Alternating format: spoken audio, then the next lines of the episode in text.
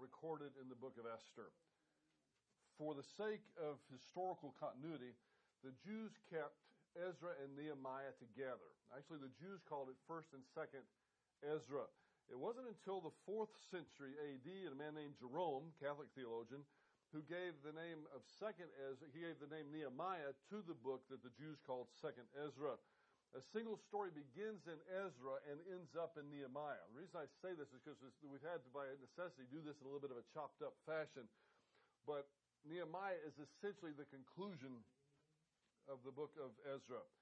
Uh, the history between Ezra and Nehemiah both records a period of about 110 years, from 538 BC to 430 BC.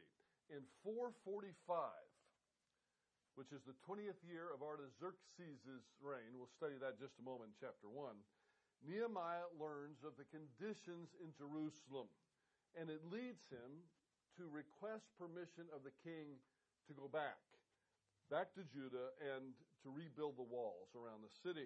He arrives in Jerusalem in 444 BC, and within 52 days of his arrival, the city walls were completed. Those of you that have been to Jerusalem know what a what an outstanding accomplishment that would have been. In 432 BC, Nehemiah goes back to Persia, returns to Artaxerxes. We see that in chapter 13, verse 6. He came back to Jerusalem. He doesn't stay in Persia. He comes back to Jerusalem probably in about a year or so after he had gone back to Persia. The record of his reforms following that return is recorded in the last chapter of the book. Nehemiah is a person who gets things done. Even though the book spans about 15 years altogether, most of the activity in Nehemiah takes place in one year, in chapters 1 through 12, and then in one year, or two years perhaps, in chapter 13. So it's all, it spans a long time, but most of it is narrowly recorded. The people that Ezra and Nehemiah both are ministering to probably numbered about 97,000. They were the ones that returned from the captivity. They're the remnant of believers that went back. They did go back, and we spent a little bit of time in Esther talking about the fact that Esther and Mordecai had not gone back, so they weren't obedient. These people had gone back, which was admirable and was commendable. But once they got back, they were wandering aimlessly with regard to their spiritual life. So they had a, they had a single act of obedience, but they hadn't had follow-up acts of obedience. Their spiritual life was not what it should have been. God had wanted his people to return to the law. That's what got them in trouble in the first place, because they had left the Mosaic law. They had left the plan of God, and he wanted to, them to return. That's not really going to happen until we get to, uh, to Nehemiah chapter 8, where the law is read. It leads to the praying of the Levites in Nehemiah chapter 9 and the making of a covenant in Nehemiah chapter 10. So The sovereignty of God that began in Ezra in reshaping the nation is going to be finished or it's going to be continued when we get to Nehemiah. Ezra was primarily a spiritual leader. Nehemiah is primarily a political leader. However, while Ezra had some political stroke, I guess you'd call it, Nehemiah also had some spiritual stroke. In general, Ezra was the theologian, Nehemiah was the governor. Nehemiah was a, along with Ezra, probably were spiritual giants. And, and again, to, to, think back a couple of weeks to our study in Esther, it was not trying to be offensive in any way, but but the reality is that both Esther and Mordecai were patriots, but they weren't really spiritually mature. That's one of the reasons why you don't see anything about prayer and, and petition to God, and at least you see something about fasting, but not, not like you're going to see here in the very first chapter. You're going to see a big difference in the very first chapter here between Nehemiah and Mordecai, for example. Both were great men, but one was, was most likely much more spiritually mature than the other. Nehemiah was not a king, he wasn't a priest, he wasn't a prophet.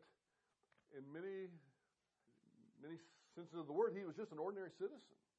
Whatever ordinary means. But he was a common man.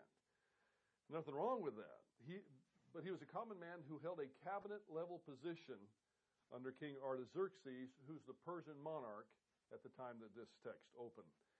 He became the governor of Judah later. So again, he's more political than he is spiritual, although he's a spiritual leader who is functioning in politics. That can happen, and it does with Nehemiah. Generally speaking, the kings of Israel had failed. In, Israel's past history, the kings have failed. There's no, there's no king right now, of course, because the nation's in exile. Very few kings were positive kings with regard to their spiritual lives. As a result of this, according to Deuteronomy chapter 28, if the people um, obeyed the laws of God, they would be prospered. If they disobeyed the laws of God, they would be cursed. Well, they were cursed. 586 BC, the Babylonians under Nebuchadnezzar come and they wipe out Jerusalem. As part of that wiping out, they tear the temple down, but they also tear the walls down of the city. And this is just not passing information. This is going to be information that's germane to the study of Nehemiah. Nehemiah was a very interesting fellow. He was a man of God, and he was a man who lived and walked by faith. He had an attitude of faith that never wavered. He wanted to see God's purposes fulfilled. In a way, he's kind of like one of our founders. One of my favorite founding fathers, United States, is George Washington. George Washington was not necessarily the, the greatest strategist. He might not have been the greatest tactician. He, he certainly wasn't the greatest battlefield general that we've ever had in the United States. Um, he might not have even, even been the best statesman that we had. But he ended up being perhaps the greatest American that we've ever had, at least in my humble opinion. That's, that's all I mean, just my humble opinion. Because George Washington learned from his mistakes, and George Washington never quit. Never. He never quit. He was persistent and he was consistent. And in, in some ways, Nehemiah reminds me of George Washington because he was persistent. He was a man of faith, but he was also a man of action. He acts cautiously. When we get to chapter 5, you'll see once he gets to Jerusalem, he examines the wall secretly and silently. And then he divides the work in a very organized manner and gives each family the work of building the wall that's right in front of where their house is, which means it's in their best interest to work hard to build that particular section. You wouldn't want to have a wall all the way around the city except for right where your house is. So he was smart. He was a very smart leader. But he was a courageous leader as well. We'll see that in chapter 13. He started by himself single handedly, but then he sticks to it in a group effort until things are finished. He doesn't compromise. That's one of the things that a good spiritual leader won't do is compromise. He didn't compromise with the enemies outside the wall, and he doesn't compromise with the enemies inside the wall. You know, he had it coming in from both ends. And that's the way you get a wall built around an ancient city in 52 days. You would expect something like that to take more like a year. But 52 days and they got it done. He settled the people in the city and the suburbs. So he's a good governor. He expounded and enforced the law, which made him a great governor. See, not only did he get things done from a secular viewpoint, but he, he had an overlay of the spiritual over the secular. And, and actually made him say a foundation as well. And so that's what made Nehemiah Nehemiah. Nehemiah proves that seemingly impossible things are possible through both hard work and prayer when people determined to trust and obey God and, and when they put his interests first. There are two uh, very important words here prayer and hard work. Nehemiah proves that seemingly impossible things are possible through prayer, and hard work. When people determine to trust and obey God. That's what Nehemiah did. He was persistent, he was consistent, he was a man of faith, but he was also a man of action. That's important. We have to put God's interests first. Now, the idea is prayer and hard work. And this is a problem. We have the, the problem that we need to face in, in a local church, it's also a problem we need to face in the Christian community. Do we act or do we pray or do we do a little, little bit of both? Is it up to me? Is it up to God? Is it a partnership? How does this whole thing work? Nehemiah is going to show us that prayer precedes action, but action should follow prayer. It's not as though if, if you're out of work and you decide, well, I, I need to maybe wake up one morning, maybe I need to get a job I'm kind of comfortable where I am in bed. So I think what I might do is I'm going to lay in bed here and I'm going to pray that the Lord will bring me a job. You pray pretty fervently. you know, with all the these and the thous and the therefores and the wherefores and all that stuff. And you just did a really neat prayer, something that would have impressed your friends if, if they could have heard it. And he said, okay, well, I think um, that's good. I'm going to take the phone off the hook and go back to bed because it's cold outside. Most of us would say, well, what a knucklehead. You're never going to find a job that way. And the person will say, well, whoa, whoa, wait, wait a minute. I'm not a knucklehead. I turned it over to the Lord. I, he's going to find me that job. Well, maybe the Lord's saying, okay, that's fine. Why don't you open the paper and see where there's the classified want ads? Maybe take a look at a few of them and then go to the job and I'll help you with the interview. God never promised to get your sorry tail out of bed, carry you by the wings of an angel into the foreman's office, dress you and tell you the things to say and then make sure the person gives you the job. That's not the way it works, but that's the way we act like it works. We really do sometimes in Christianity, even in the local church. What we prayed about, that's all we need to do. Well, we prayed for the poor, that's all we need to do. Well, no, maybe you need to give them a loaf of bread too.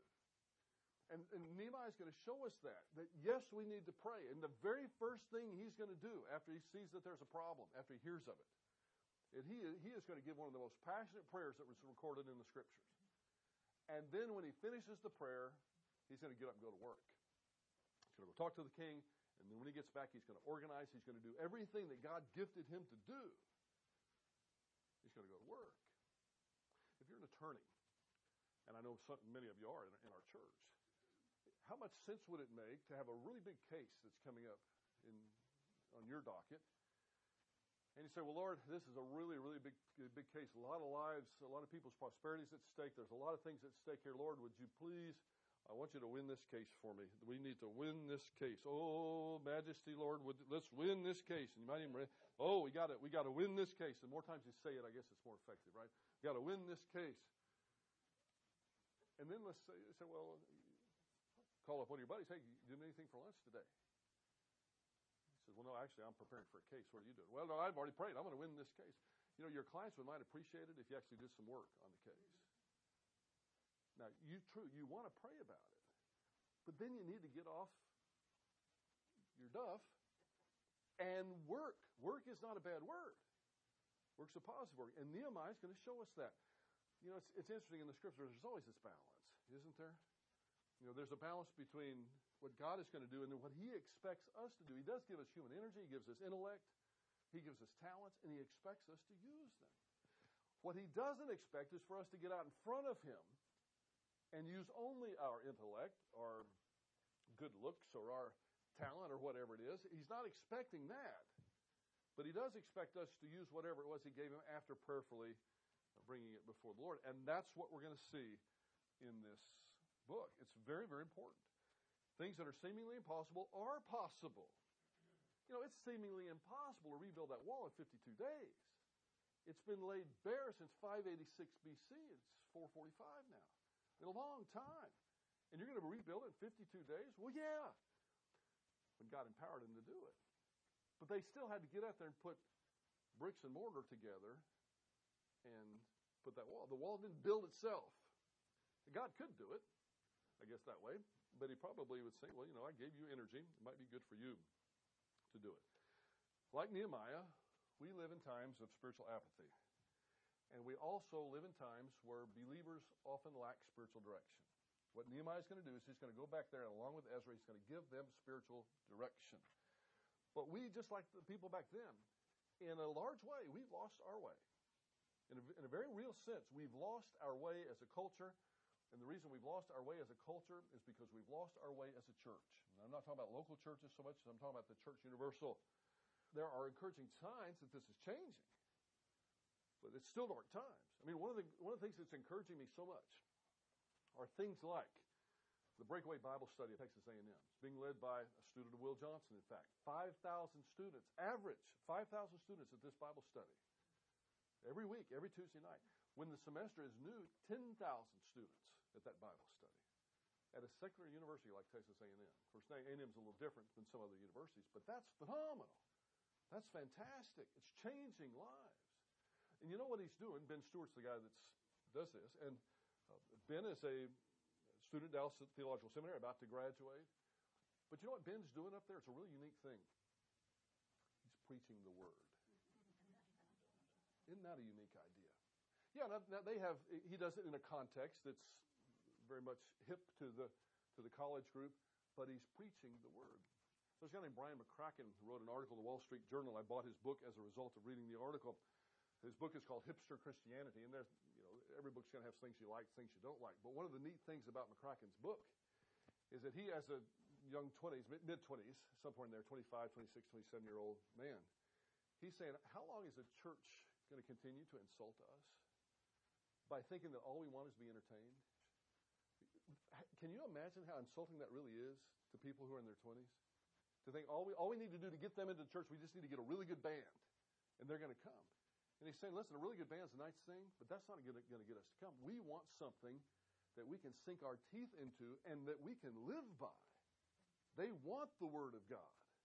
And that's a very encouraging thing to me that somebody, a group, not just some, but a whole group of younger pastors are starting to stand up and say, enough of this nonsense. We want to get back to the Word of God because truth is where it's at. Truth is what we can live by. All this stuff that you've been feeding us, these sermonettes for Christianettes, is not going to work when times get really tough. And guess what? Times get tough in their lives too. So they are encouraging signs within the Christian community. To me, they're encouraging signs when we see things like that. But it's still, by and large, a dark place.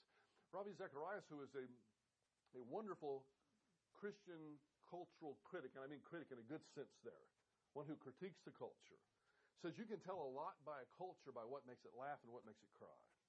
You can, you can look at our movies and say, what are people laughing at? What are people crying at? You tell a lot about a culture.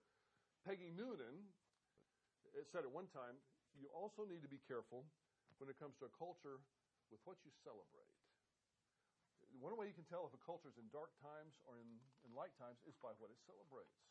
What are we, what are we embracing in a celebratory way? Even this last week, I saw a per- perfect example of this. It was kind of providential the way it came up. Last Sunday night, I know a lot of you raced home so you could watch the Academy Awards. I think that was last Sunday night, wasn't it? Something like that, maybe the Sunday before. But I understand it was an interesting show. But one of the things that happened this week, most of you know, uh, Governor Huckabee, who's a, also a Baptist preacher, made a comment that has just been, it's gone viral in terms of the, the response to it about Natalie Portman, the one, the, the very, very incredible actress that won the Academy Award for Best Actress. But when she went up to receive the Academy Award, it was obvious that she was quite pregnant. I mean, I don't know if you if you get a little bit of pregnant or quite pregnant, but but she was uh, let's put it, she was obviously pregnant.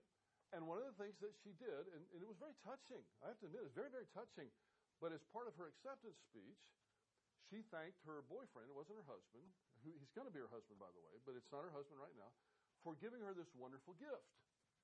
Now, when Governor Huckabee was asked about it this week, he said the same thing I just did. I love her. She's a tremendous actress. She does a really, really good job. But I did have one problem with one of the things that she said. Because I'm really just clapping in. There was this wonderful look at this great gift that he gave her. Well, what Huckabee said was perhaps he should have given her a wedding ring first and then give her the baby second. At least that would be something we could celebrate. And then, of course, this comments, I think, were, were taken a little bit out of their context. And now he's being lambasted by everybody was what a Neanderthal he is. Not everybody. A lot of evangelicals are saying, yeah, that's actually the truth. We love her. But we ought not to celebrate having babies outside of wedlock. Because Natalie Portman has millions and millions of dollars and she can hire all the nannies she wants to. But you go down to the Crisis Pregnancy Center in Pasadena or anywhere else around here, and you're going to see a lot of ladies that aren't really wealthy. They get pregnant out of wedlock because they see Natalie Portman in her $1,000 gown you know, with this pregnancy and the, holding the Oscar, say, isn't that cool? And it doesn't work that way for them. Their pregnancy out of wedlock destroys their life. But yet our culture celebrates that. Isn't it cool? No, it's not cool. If you worked in the trenches with some of these girls, you would realize it's not cool at all. So we have problems in our culture as well. We, we could use a spiritual type of Nehemiah in our culture to kind of get us going. But back to Nehemiah, and specifically, Nehemiah's focus in terms of the task that he's going to be given to do. He's going to do it in a very spiritual way, but his focus is going to be to rebuild the walls around Jerusalem. In Ezra, if you'll recall, his focus was to rebuild the altar and rebuild the temple, and that got done. But the walls weren't up. Nehemiah will provide principled leadership when he goes back to Jerusalem to rebuild the walls and get the job done. In the ancient world, walls around a city represented security. Without the walls, you didn't have any security. The better the walls were, generally speaking, the safer the people were. The walls in Jerusalem had been in ruins for over a hundred years. They, had no security for over a hundred years. Jerusalem was defenseless, and guess what? That's the way their enemies wanted it. The enemies of Jerusalem were quite happy to have Jerusalem be in a defenseless position. The returned exiles, way back in the beginning, had attempted to rebuild the walls. They knew it should be done, but the project failed. We studied that in Ezra chapter 4 because they had opposition. And this same king we're going to meet in just a moment, Artaxerxes, is the one that said you got to stop building. Well, it would be helpful at this point to see where Persian history intersects with this book of Nehemiah. And, in order to do that, it would, it would be helpful to, to have us remember some of the kings of Persia. We'll have an exam on this next week. It'll, uh, no, I'm just kidding about that. But it, it's actually not that hard. It might be intimidating, but, it, but it, at first glance, but it's not that hard. The first king that we met was King Cyrus. Cyrus is the one that ended up defeating the Babylonians. Cyrus is the one that issued the initial decree that they could go back and rebuild in the first place. The man who, su- who succeeds Cyrus is a man named Darius. He is not a direct offspring of Cyrus, so that's why I have this with a dotted line there. But the next man that comes up is Darius, and we saw him also in the book of Ezra. Now, Darius does have a son by the name of Xerxes. Remember him? We, that's Ahasuerus, that's Esther's husband. Xerxes is going to have a son named Artaxerxes. He's the one that's going to come up in Nehemiah. And Artaxerxes is not going to have a son named Darius II, but he's going to be succeeded by a man named Darius II. So these are the primary kings. There are a couple other little ones where these uh, dashes are. There are a couple other little ones that might have served for a month or uh, perhaps part of a year. But these are the primary kings that, that are concerned with the biblical narrative. These are the concern, these are the kings that are mentioned in the biblical narrative. Cyrus, Darius, Xerxes, Artaxerxes, and Darius II. The reign of Cyrus is associated with Ezra chapters 1 through 6. Xerxes is, of course, associated with the book of Esther, the book we just finished studying. Artaxerxes is the man that's associated with Ezra chapters 6 through 10, and also the book of Nehemiah. So in the book of Nehemiah, we'll deal with two kings, Artaxerxes and just very, very briefly, Darius II. Okay? So again, Cyrus, Darius, Xerxes, Artaxerxes, and Darius II. These are the five primary kings that a serious biblical student will at least need to have in the background of their mind as to how these things play out. What I'd like to do for just a moment, though, is focus in on, on these two men. Xerxes, who we learned a lot about in the study of Esther, and the man Artaxerxes, who's the king when this story opens. Xerxes had more than one son. He had a son named Darius, who was the oldest son, and then he had Artaxerxes. Well, Xerxes, approximately eight years after the events recorded in the book of Esther, on August, in August of 465 BC, Xerxes was assassinated. So about, uh, again, eight years after the events of the book of Esther are finished, history tells us that Xerxes was assassinated by a man named Artabanus. Artabanus was the captain of his bodyguard. He was a close, personal, trusted associate. And Artabanus killed in the history text. Aristotle has one view, ancient Persian historians have another. It's kind of hard to put them all together. So we don't know who was exactly killed first, but this man Artabanus, who was a trusted associate, killed both Xerxes, or assass- had him assassinated, had Xerxes assassinated, remember he's Esther's husband, has Xerxes assassinated, and either right before or right after has his son Darius assassinated. This is a Darius that's very little known in history. The only thing we know is that he was killed by this man that was in Xerxes' court, Artabanus. Artaxerxes, who's Darius' little brother and Xerxes' son, doesn't take too kindly to that, as you might imagine. So, since Xerxes has been murdered by Artabanus, then Artaxerxes uh, offs Artabanus. That's just the way it worked in the ancient world. You kill somebody, you better watch your back because you're liable to be killed too. So they have all this palace intrigue, all this murder, but when it's all said and done, the man named Artaxerxes is now the Persian king. What happened to Esther, we don't know. Nothing, nothing historically after the book of Esther will tell us what happened to her. But we know her husband was murdered approximately eight years after the Jews were rescued. There's another question that comes up, and I can only speculate about this, so, so don't write it down. But we have to speculate as to who the mother of Artaxerxes was. Because remember, Esther is the queen. There's nothing historically at all, biblically or, or otherwise, that said Esther had any children. But Persian historians believe that Artaxerxes was the offspring of Xerxes and Vashti. Remember Vashti, the queen that had been deposed. So I put Vashti with a question mark here. We don't know if that's who Artaxerxes' mother is, but it's very, very possible that um, he was the son of the queen that is present at the beginning of the book of Esther. At least that's the view of ancient Persian historians. When they put the, the Hebrew name Vashti together with the Persian names, there's, there's at least some evidence that that's who Artaxerxes' mom is. But the point is, Artaxerxes is the Persian king at the time that the book of Nehemiah opens. Now, the book of Nehemiah opens this way. In, in chapter 1, verse 1, the words of Nehemiah, the son of Hachaliah, now it happened in the month of Kislev in the 20th year while I was in Susa, the capital. Susa is actually the summer capital. Uh, there was another capital other times of the year. That Hanani, one of my brothers, and some men from Judah came, and I asked them concerning the Jews who had escaped and survived the captivity and about Jerusalem. It, it, turns out that this man probably is his blood brother. Sometimes we look at kind of corporate brothers, but this man probably is his blood, blood brother. And when he talks about the Jews who had escaped and had survived the captivity, he's talking about the captivity of the Babylonians and the Persians. These had escaped and gone back to the land, the land in, in particular in Jerusalem. They said to me, the remnant there in the province who survived the captivity are in great distress and reproach, and the wall of Jerusalem is broken down, and its gates are burned with fire. This is not new news, most likely, to Nehemiah, but it's a reaffirmation of news that he's heard before. Because you recall before that this was a problem. This same king, Artaxerxes, is going to stop the rebuilding of the wall.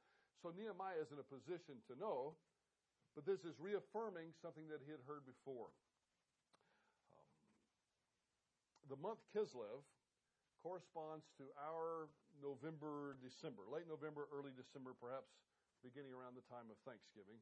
The year in view was the 20th year of Artaxerxes' reign, which made it probably 445, perhaps 444 BC.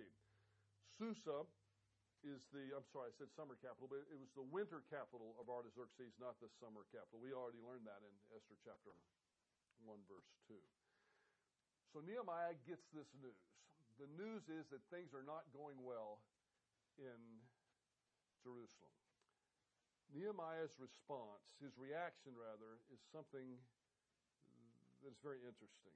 Verse 4. Now it came about when I heard these words, I sat down and wept and mourned for days. And I was fasting and praying before the God of heaven. His reaction is appropriate it grieved him greatly that Jerusalem was in this situation. But what's his response? And this is one of the, I'm glad that it's happening right in the beginning because it's one of the most important things that we're going to learn from this book of Nehemiah. His response is to fall to his knees and pray first. He's a man of action. And a lot of times, men and women of action go right into action when they see a problem. But this is a man of action that prays before he goes into action. So Nehemiah's response to this very, very negative situation, his response to this grieving and, and just a terrible thing that he has seen, his response is going to be prayer. Now listen to this prayer. It came about, I'm sorry, in verse 5, and I said, I beseech thee, O Lord God of heaven, the great and awesome God, who preserves the covenant and loving kindness for those who love him and keep his commandments. Let thine ear now be attentive and thine eyes open to hear the prayer of thy servant, which I am praying before thee now, day and night, on behalf of the sons of Israel, thy servants. the first thing that, that Nehemiah does when he opens his mouth to pray is not all that different than the way our Lord taught his disciples to pray. In Matthew chapter 6, the disciples wanted to know how to pray. Everybody else's disciples seemed to know how to pray. Jesus' disciples want to know how to pray as well. Should we pray like the Pharisees and stand in the street and repeat things over and over again? Jesus says, no, don't do that. When you pray, you pray like this. He says, start off and you pray to your Father. Our Father who art in heaven, hallowed be thy name. That's old English. Most of us have no, no connection between that word hallowed. But it really means, may your name be so exalted over every other name that's ever been named that we bow down and we worship before you. That's really what hallowed be thy name. May your name be set apart. May you be exalted. There are a lot of different ways to say that. And I'm, I've always been against formulaic Christianity. When I was a kid in high school and we would be about to go out for a football game, our coach was a Catholic gentleman and, and it was his practice for us to recite the Lord's Prayer before every game. Our Father who art in heaven, hallowed be thy name, thy kingdom come, thy will be done on earth as it is in heaven. And we just kind of chanted it. There, it was really not meaningful at all. I was looking around, seeing some of the guys that were reciting it, and I knew they weren't anything but Christians. But it was almost like a good luck charm that we were doing. It was formulaic. It, it really meant nothing. That's why I don't, I don't, really like it when people write prayers uh, for me and say, "Here, read, read this prayer." You see a prayer in a book.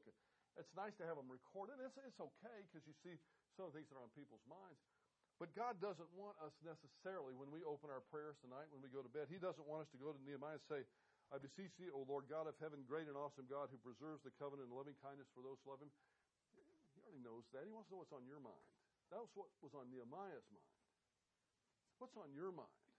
Do you have any of that theology in your soul at all where you could open up your soul and say, Oh Lord God of heaven, my creator, my redeemer, my sustainer, my savior? Or, or do you have to borrow words from somebody else? Now, sometimes I know that's, that's okay. But, but what I'm talking about is we need to get away from just a formula where, okay, these are the words that we should say. It becomes ritual without reality. It just becomes a ritual when we're all chanting something that means nothing to us. I fear sometimes we sing our songs that way, but that's kind of a different subject, so I won't go there tonight. We need to participate in the meaning of these things. And Nehemiah is pouring his heart out. He is recognizing the one to whom he's speaking. At the same time, he's praising him. Now, now listen to the words again with that in mind. I beseech thee. This is passionate. He's begging God. Sometimes we ask, is it okay to beg God for things? Spiritual giants did it, so I got no problem with it. I beseech thee, O Lord God of heaven, the great and awesome God, who preserves the covenant and loving kindness for those who love him and keep his commandments. He recognizes to whom he's speaking before he ever opens his mouth with regard to anything else. We would do well to do the same in our prayers. Now, while I don't like formulaic Christianity, I do believe it's a good thing to study the greats of the faith and see where their minds were, what their routines were. We don't have to mimic their specific words, but it would be nice to see what their prayer lives look like. George Mueller, the great uh, Englishman who did so much for orphans. It, it's, it's inspiring for me to read his biography, see some of the things that he did. But I don't have to try to figure out, get a list of his prayers and, and recite those word for word. It may not be mine. I need to own it. But this is an example of someone who owned it. He's praising God and he's recognizing for who he is right off the bat. Then in the middle of verse 6, he says, on behalf of the sons of Israel, thy servants, confessing the sins of the sons of Israel, which we have sinned against thee, I and my father's house have sinned. It's a little different in the Old Testament and the New Testament. In the Old Testament, you do find people like Ezra and Nehemiah praying and confessing on behalf of the whole, whole nation, like a corporate confession. In the New Testament, if we confess our sins, He's faithful and just to forgive us our sins and to, and to cleanse us from all unrighteousness. We have to do that ourselves. We can't just appoint somebody and say, okay, uh, Cam, I want you to confess our sins for us tonight. You know, that's, that's not the way it works in this dispensation. We need to do it individually. But back then, you did have somebody that confessed on behalf of all the people. And there was a certain dynamic there that is not a New Testament dynamic. But he confesses on behalf of all the people, say, we, have, we are not living like we should. He confesses his sins. I and my father's house have sinned. So not only everybody else, it's not just them, but it's me too. We, we're all haven't been doing the things that we're supposed to do. We made quite a bit about the fact that Mordecai and Esther were still in Persia when they should have been back in, in, in the land. Maybe Nehemiah should have been back there too. You're going to see a little bit later he's got a great position in the government, but it looks like perhaps that's one of the things that he's confessing. But he's going to correct it as soon as he has the opportunity. First, we have praise and recognition, and then second, we have confession. Does that sound familiar? That's a typical pattern of a New Testament prayer as well. And I say pattern, there's not a, a specific prescription. Perhaps what's on your mind is so heavy in terms of your own sin, you need to blurt out your confession right away. Lord, this is what I've done. But we're talking about things where there's not a crisis at a particular moment. Now look in verse 7. We have acted very corruptly against thee, and have not kept thy commandments, nor thy statutes, nor thy ordinances, which thou did command thy servant Moses. This is the Deuteronomy 28 connection. And then in verse 8. Remember the word which thou didst command to thy servant Moses, saying, If you're unfaithful, I will scatter you among the peoples. But if you return to me and keep my commandments and do, do them, though those of you who have been scattered were in the midst of remote parts of the heavens, I will gather them from there and I will bring them to the place where I have chosen to cause my name to dwell. That's right. That's right straight from the law. Deuteronomy chapter 28. If you obey me, I'm going to bless you. If you disobey me, I'm going to curse you. But if you disobey me and come back to me, I'm going to restore you to my fellowship. So he's reminding God, not because God has forgotten, but because they've forgotten, he's reminding God of the promise that he's going to base the rest of his request upon. Again, that's important. You're not telling God something he doesn't know, but you're reminding yourself of something. So he's going back to Deuteronomy chapter 28. There's a, there's a definite connection with the law here. And he is recognizing a promise that has already been made. And he's going to base his request upon this promise that God has already made. See, Nehemiah is a thinker. Is not just a shotgun prayer at all. So, first, praise and recognition. Second, confession. Third, there's a recognition of a promise. And then finally, he gets to the request Verse 10 again, and they are thy servants, the people whom thou didst redeem by thy great power and thy strong hand. O Lord, I beseech thee, there we have that term again, may thine ear be attentive to the prayer of thy servant and the prayer of thy servants who delight to revere thy name. And here's the request, and make thy servant successful today and grant him compassion before this man. Who's this man? Artaxerxes, the king. Now, I was the cupbearer to the king. Humanly speaking, the only person that can make it possible for Nehemiah to help the Jews in Jerusalem, humanly speaking, was Artaxerxes. He's the one that had issued the edict that the wall has to stop being rebuilt. He's the one that's going to have to unissue that edict. That was Ezra chapter 4, verse 24. So he's the only one that can reverse it. That's why Nehemiah prayed specifically, give your servant success today by granting him favor. That's literally compassion in the presence of this man. So he's referring to King Artaxerxes, who we discussed a moment ago. A favorable relationship with the king could open the door for his desire to go back to the land. As the king's cupbearer, he was responsible for tasting wine or perhaps even eating food before the king ate it. We've already kind of talked about the intrigue and the assassinations in this whole uh, house of, Xer- of Xerxes.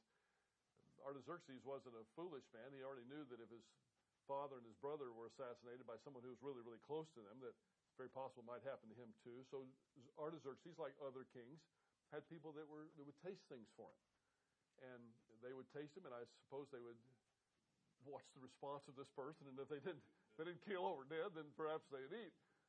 Of course, that's only if you're using a fast-acting poison. But if you're using a slow poison, maybe you're going to get the cupbearer and you're going to get the king too. Just depends on how long it takes. But this was his job. That there were pro- there's probably more to it than just that, though.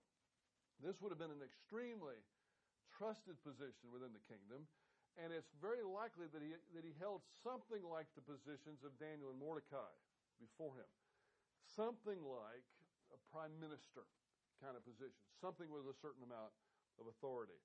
But the, the point being is he does have access to the king on a regular basis. But as we learned in Esther, you don't just go talk to the king about anything you want to talk to him about. Uh, even though he was a very favored servant, he still needed God to help him with this man Artaxerxes, who is a pagan king. He wants Artaxerxes' help in undoing a previous decree.